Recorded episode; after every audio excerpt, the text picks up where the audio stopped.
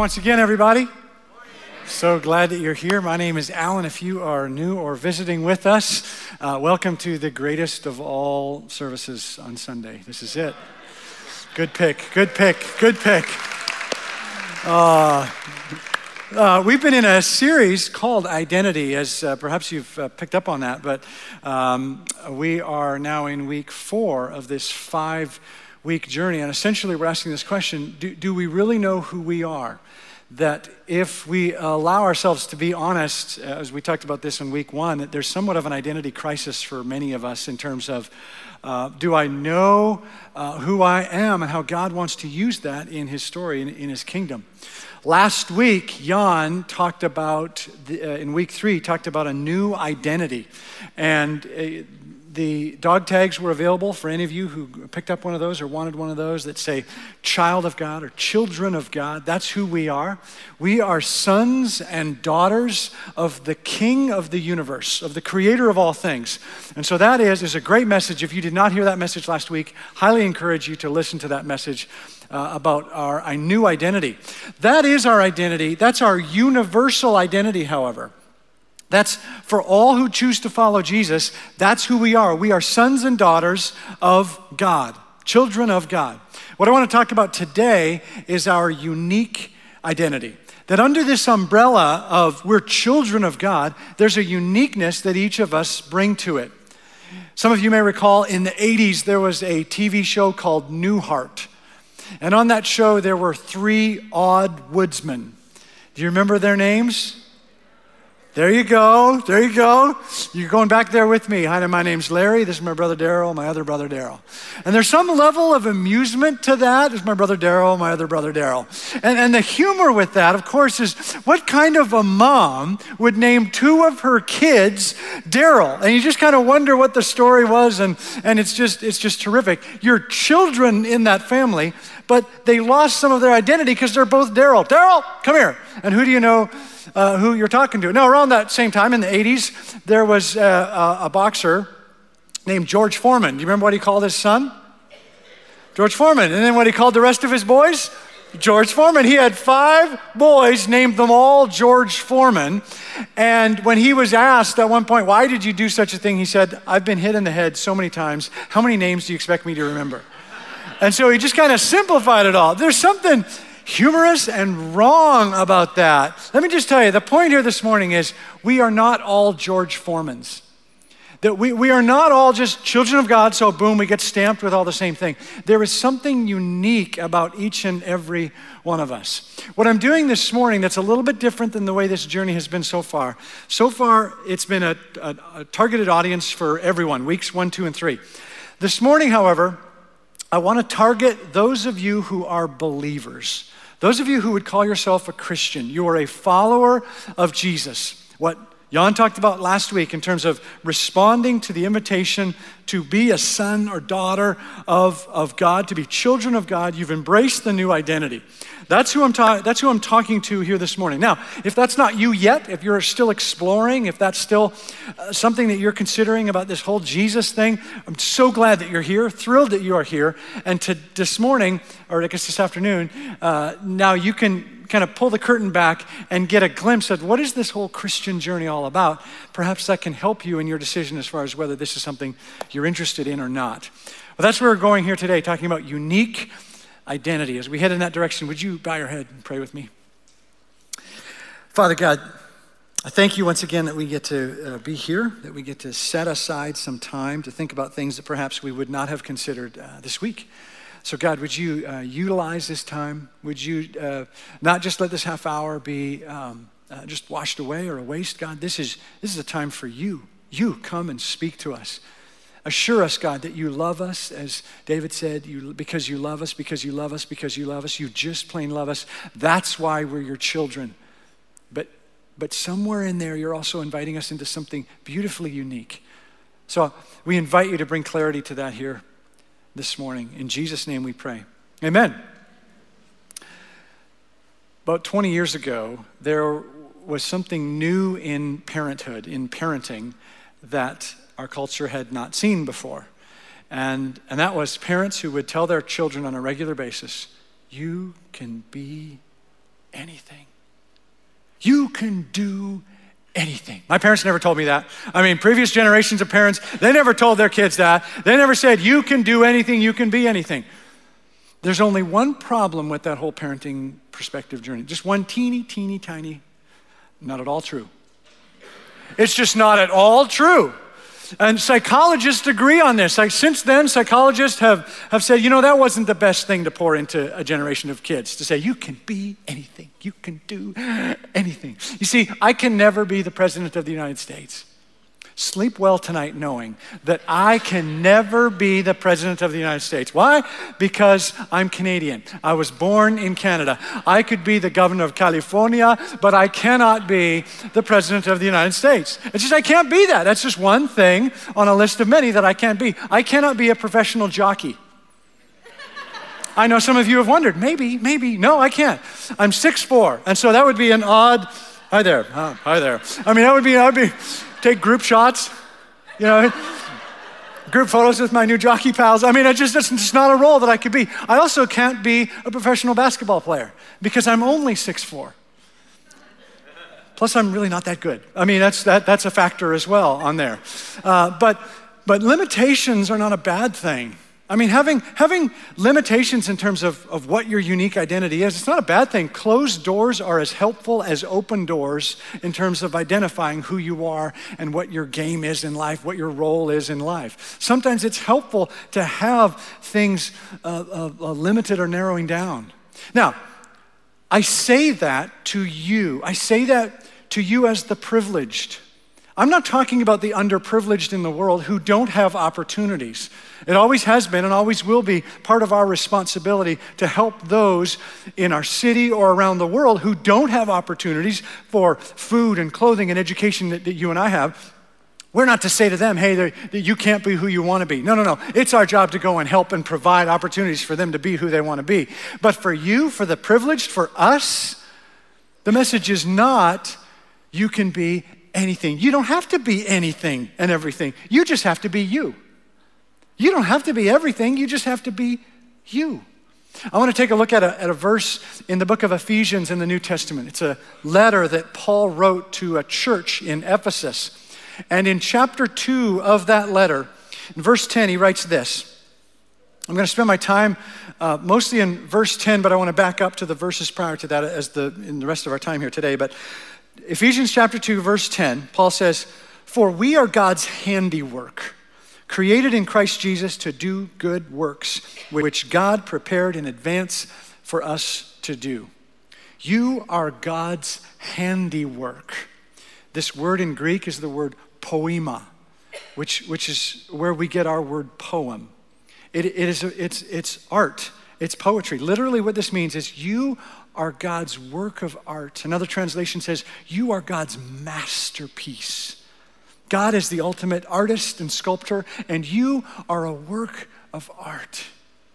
I want you to, if you hear nothing from me today, I want you to just walk away from here going, just hearing me say to you, you are a piece of work. That's who you are. You are a work of art. And let me just tell you, the artist is very good at what the artist does. And the art that God has created in you is something unique. See, copies of art are not art. They're copies of art. That's why they're called copies of art. Am I being too complicated here? So you might have a Thomas Kinkade print at home, and it's number 287 of 600. And it still costs you $800, but it's just a copy. It's beautiful, but it's just a copy of art. The art, the real art, is the original. Is the original piece, the one and only, the unique, one of a kind. That's the art.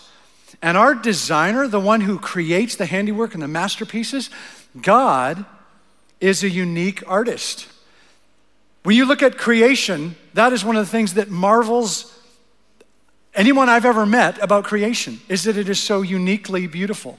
Even if you're an atheist and you don't believe God had anything to do with any of the world around us, any of the creation around us, all of us can appreciate the uniqueness of it. When I was 6 years old, I learned that every snowflake is unique. Every single snowflake. That might mean nothing to you here in Phoenix. That's just a theory or a concept. To me, growing up in Canada, surrounded by billions and billions and billions of snowflakes, it's amazing. You look at one and you go, there's never been one just like that. Never. There's never been a tree that is identical to another tree. Never been a dog. Your dog, you already know this about your dog, but there's no other dog identical to your dog. All the cactus up there, they're all unique. Every cactus, every cacti, every cacticle, every one of them is unique. Every grain of sand on the beach, every grain of sand is unique. There's something beautiful about the uniqueness of God's creation. That's who God is. He's that kind of masterful designer. So can you be anything? No, I don't think you can. I think God has made you to be not everything, but to be you. To be you. If you don't like numbers, don't pursue accounting. Just don't. If you don't like kids, don't be a teacher. I wish some of my teachers when I was growing up had learned that lesson. It's okay. Paul says, you are God's handiwork, created in Christ Jesus to do good works. You are uniquely made to do great things. You are uniquely made to do great things. You are a child of God, but under that umbrella, you are uniquely made to do great things. Now, this is prop day. Yeah, okay, woo, I got a woo. I haven't gotten a woo yet this morning, so that's why I love the 11:30. Okay, I know, I pull this out and you're thinking, take off your belt, take off your shoes, put them in the basket. I know, that's not what this is for. I stole this from the airport, ran quickly, and because I have something I want to do with this here. This here, this morning, this is not airport security. This is a bucket of uniqueness, okay? This is your bucket of uniqueness. This is you. This is who you are. There are three things that make you unique, your unique identity. Three things that combine together to make you, you. The first of those three things is your DNA, is your wiring, your gifts, your abilities, the things that you were naturally born with, your DNA.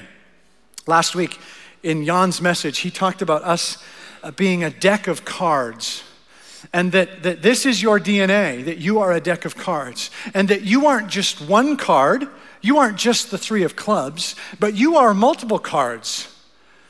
But you're not the whole deck. You're not 52 cards. It's not that each and every one of us is 52 cards and we all walk around, hi, 52 cards, hi, 52 cards. We all have the same cards and we're all trying to figure out how to do life. No. You have specific cards that others don't have, and others have cards that you don't have. And so your DNA means you've got the three of clubs. You're born with that. And you've got this one, but you don't have these four. That's somebody else. And then you've got this one. And some of you, here, this is a 8 of diamonds. I needed a red one because some of you have the ability to roll your tongue. Can you roll your tongue? Okay, yeah, see the people who can do it are proud of it and they're doing it. Those of you who aren't doing it, you know you can't do it. You're not even trying. You're saying, I'm too cool for this, but the reality is you can't do it. Yeah, just try to prove it to me because I know you can't do it. But those of you who can do it, it's 65% of us. That's the 8 of diamonds in the world of God's creation. That's the 8 of diamonds, is a tongue rolling. And while I was doing all this, I don't know where the Queen of Spades is, but the Queen of Spades has, I figured I'd lose it, but it's in here somewhere. Imagine this is the Queen of Spades. The Queen of Spades in most decks, or in some decks, has a raised eyebrow on one of its eyes. See, some people genetically have the ability to raise an eyebrow, and that is something I'm jealous of. I have spent uncountable hours in front of the mirror trying to raise one eyebrow, to have those moments where I could just kind of look at somebody and go, I have so been wanting to do that, and I've never been able to do that my whole life. So jealous of people who can do that. You know who can do that? Movie stars. That is the prerequisite. You want to come? You want to be a movie star? You want to make millions of dollars? Raise an eyebrow. That is the first test they have for you. Try to identify that muscle and make it happen. Some of you have the 8 of spades in your deck. You have some cards and you do not have other cards. This is your unique identity, part of your DNA. Secondly, is your environment. You have your DNA and you have your environment. different DNA are going to function in different environments. And so this is it's basically about geography. It's represented here by this little plastic dollhouse that looks like a Picasso dollhouse. I know it's a little bit odd, but this is your home. This is the home in which you grew up in. This is the family that you were blessed with, or the family that you were not so blessed with. This is your opportunities as a child. This is what you, the resources that you had available to you as far as whether you could go to this school or that school. So much of this is not your, to your credit, that you had the environment that you had. Just sitting here in this room is evidence that you won the lottery in terms of environment, in terms of being able to grow up in this space and have the opportunities that you have. And so it's the environment that it's not something you deserve. Neither of these first two things are things that you have any control over. Your DNA or your environment, they are just spinning the wheel. It's God's design. God's the unique designer. You're a masterpiece, and God put those pieces in you and said, this is who I've made. This is not from your credit. This is not something you have power over. The only piece in these three pieces that make up your unique identity is the third one, the only piece that you have control over, that you have a say in, and it's your, I'm just calling it your ambitions. It is your effort. It is how you take your DNA and your environment and what you do with it. It's just basically what you do with it, and that's represented here in this tub by a chalkboard. This is my to-do list. To-do list. In life. These are my ambitions. This is what I want to accomplish. This is what I'm going to want to do. This is, you make your own list, and you have long-term lists and short-term pieces, and you say, these are my ambitions. This is how I want to use my DNA and my environment to do what I want to do with life. So we say, I want to join a band. I want to join a band, and I want to travel around the U.S. That is my ambition. That's how I want to roll. Or somebody else says, I want to go to college. I want to go to college, and I want to get a great job and make tons of money. So that's on my to-do list. Or I want to stay at home as an adult and pretend like I'm looking for a job. That's what I want to do. I'm just going to kind of freeload off that little journey. That's my ambition. That's how I'm using my DNA and my environment to move forward. Okay, this is your unique identity. Okay, these are the three pieces that make up who you are, your DNA, your environment, and your ambitions. We put those together, and they are who you are. So what happens when this, which is you, your unique identity, what happens when this meets Jesus? So we slide it down. We're at the airport, and we slide it down, and it gets to that machine. Bzzz. And that machine, that's Jesus. That's you coming to Jesus. What happens to your unique identity when you meet Jesus? First of all, the journey to Jesus is unique in and of itself. And it's important to remember that. The journey to Jesus is unique in and of itself based on these three pieces that make you unique. So your DNA might mean that you're an intellectual and you process life through reason. And so your journey to Jesus, like C.S. Lewis, might be one that starts with questions, that you want to figure out and have answers to questions, and you research and you talk to people and you read books that say, you know what, this Jesus thing actually makes sense. The whole resurrection I thought was ridiculous until I looked into the evidence. And this thing really happened. This is part of historical humanity. Others of you might have more of an emotional journey. You may have come to a point in your life where you hit rock bottom and just life was not worth living. You were struggling so much and you were grasping for something, and somebody reached down and invited you to a hope group or invited you to some opportunity to get help, to get pulled out of the pit, and you learn more about the role of Jesus in that kind of transformation. And so it was kind of a personal experience, emotional feeling journey that led you to Jesus. Or with regard to your environment, some of you grew up in a Christian home. You can't remember a time that you didn't have access to who Jesus was and knowledge about Jesus and going to church and learning these stories. And that you came to a point at some point in your journey, because of your environment, you had to decide personally for yourself, is it your faith or is it just your parents' faith? Others of you, however, your environment did not allow you to have access to the gospel. And so it was later on in life that you learned, that you realized what this story is, and then you responded to it in that way.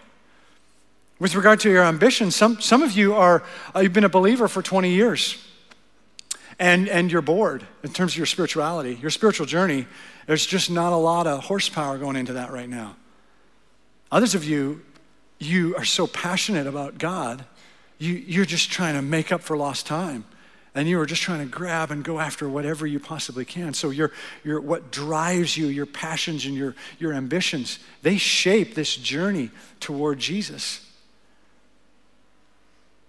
So what happens when we take our unique identity, our three pieces, and we bring them into the presence of Jesus? Do we all just become Christian clones? Take all of our uniqueness and then zap, Jesus makes us all the same. We look the same, we talk the same, we speak the same language, sing the same songs, like the same things, don't like the same things. No, we know that's not true. We know that's not true. What happens when we become a believer is that we invite the Holy Spirit to be present in our lives. When you surrender and Jesus is the Lord of your life, then Scripture says that the third person in the Trinity, the Holy Spirit, lives inside you. Elsewhere, Paul writes this. He says, but you were washed, you were sanctified, you were justified in the name of the Lord Jesus Christ and by the Spirit of our God. When we surrender our lives to Jesus, we are washed. We are washed. These unique elements that we had before, they are washed by the Holy Spirit. It's not that we are no longer unique. It's that those pieces, they're transformed, they're changed. What I want to do with the rest of our time is talk about how each of these three pieces is affected by the washing of the Holy Spirit. Okay, so let me start with the DNA. The DNA piece here is partially affected by the washing of the Holy Spirit. You were born with certain abilities and strengths and et cetera. And some of that stuff, because of the washing of the Holy Spirit, some of that stuff is no longer who you are. Some of that stuff no longer fits in the kingdom and God's plan for your life. Your beer bong abilities, which is a six of diamonds. Six, get it? Okay, your beer bong abilities, they've helped you in the past, but they no longer are needed.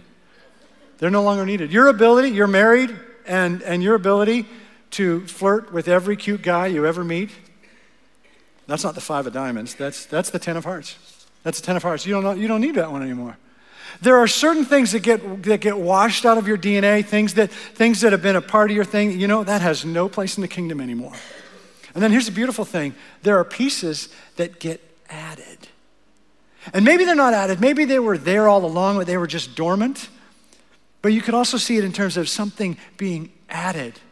You might, now that you're a follower of Jesus, you might start praying and have experiences that you've never had before. Some people, and I've had some of these experiences, they start praying and they get images or words of encouragement for other people. And so you get a word, and it's not to condemn or somebody else. You just get an image and you think, you know what, I need to share that with somebody because I believe that's from God. So prayer can be a connection with God in a supernatural way that connects with other people. Some people, you may have never heard this phrase before, but some people, they get the card, the DNA card of intercessory prayer. And what this means is that they can pray for extended periods of time, hours and hours and hours, on behalf of a person or a group or a church. We have intercessory prayers here who are part of Mountain Park who have been praying for us and for you for years, praying for a city, praying for something that happened in around the world. There are people who have the gift of that who just continue to pray and pray and pray. How are you going to know you have that unique card in your hand until you become a believer?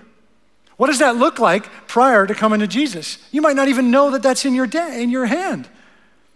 And so it's this addition of some beautiful pieces. Scripture talks about spiritual gifts. In fact, there are 5 times in the New Testament where there are lists of spiritual gifts, and of those 5 different places, they're all different. Each one of those lists are different. In some places there's a list of 4, and in other places there's a list of 9 spiritual gifts. Supernatural things like the prayer I've been talking about, like teaching and prophecy and mercy and healing and speaking in other languages, other tongues. That there are these supernatural gifts that they don't have much of a place before we surrender our lives to Jesus and some of these cards appear in our hand. Now, because these lists are different in the New Testament, there's a total of 23 of them. If you gather them all together and cross out the duplicates, there's 23 of them. And I don't think that our journey is to say, hey, let's study the 23 and find out which one we have. I think because the lists are different, that our journey is to say, what are my unique pieces? What's my unique DNA, the things that God's given me? Which of these 23 or other lists, what am I amazing at? What am I good at? God, how do you want to use that in the kingdom?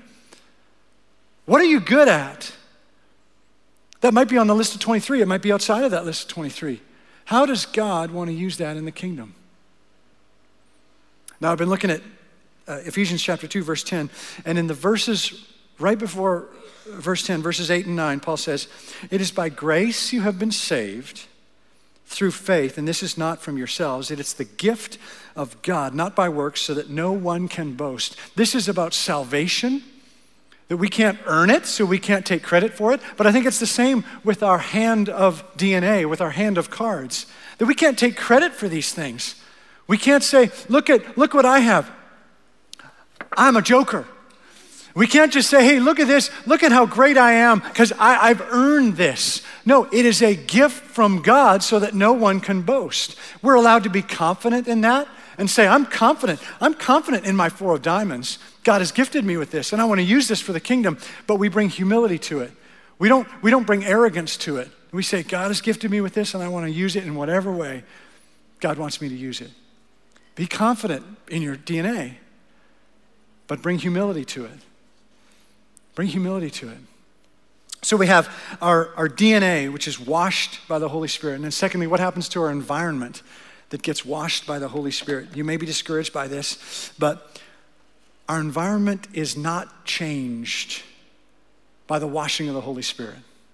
It's one of the three pieces that make up our unique identity, but this piece here is not changed. You still have your family of origin. You still have the joys and the brokenness of your family of origin. You still have your place of work. You surrender your life to Jesus, but then on Monday, you gotta go back to work and it's the same group of people there and the same stresses and pressures there. It's the same environment. The Holy Spirit doesn't wash everyone else's heart around you. It washes your heart. It's transforming you to respond differently to that environment. Let me give you an example. Sometimes students go off on a mission trip, a summer mission trip, or on a conference for a weekend. And 16, 17-year-olds, and they're so excited. They've never had an experience like that with God before. And then they come home and it's frustrating for them because everyone else is the same. And they go back to school and all the pressures are still there. And all the stresses of school and life are still there. And their parents are still asking them to clean their room. And they're thinking, wait a minute, I'm washed by the Holy Spirit. Do I have to still clean my room? And it's frustrating in that journey, but it can happen to you too. You can go to a conference. You can do a Beth Moore Bible study. You can go to a man camp and something radical happens to you and you get changed, you get transformed, and it's frustrating because your environment stays the same. So God is doing something in you and then you come back, but your spouse is the same as he or she was. What happened? Why didn't she get changed like I was just changed over there? Yes, there are changes we can make with our environment and we can choose to spend less time with certain people who are poor influences or whatever, but for the most part, the Holy Spirit washes you. It doesn't wash your environment, and if that's a significant part of your unique identity, that's not something you expect the Holy Spirit to fix for you. So the Holy Spirit partially changes our DNA, has very little effect on our environment, but here's the great news. When it comes to our ambitions, when it comes to our list of to-dos, our values, here's what we want to accomplish, etc., the Holy Spirit comes in and washes that clean. Washes that clean. It's a brand new clean slate in terms of, okay, what am I passionate about? What do I want to do with my DNA and my environment and the gifts that God's given me?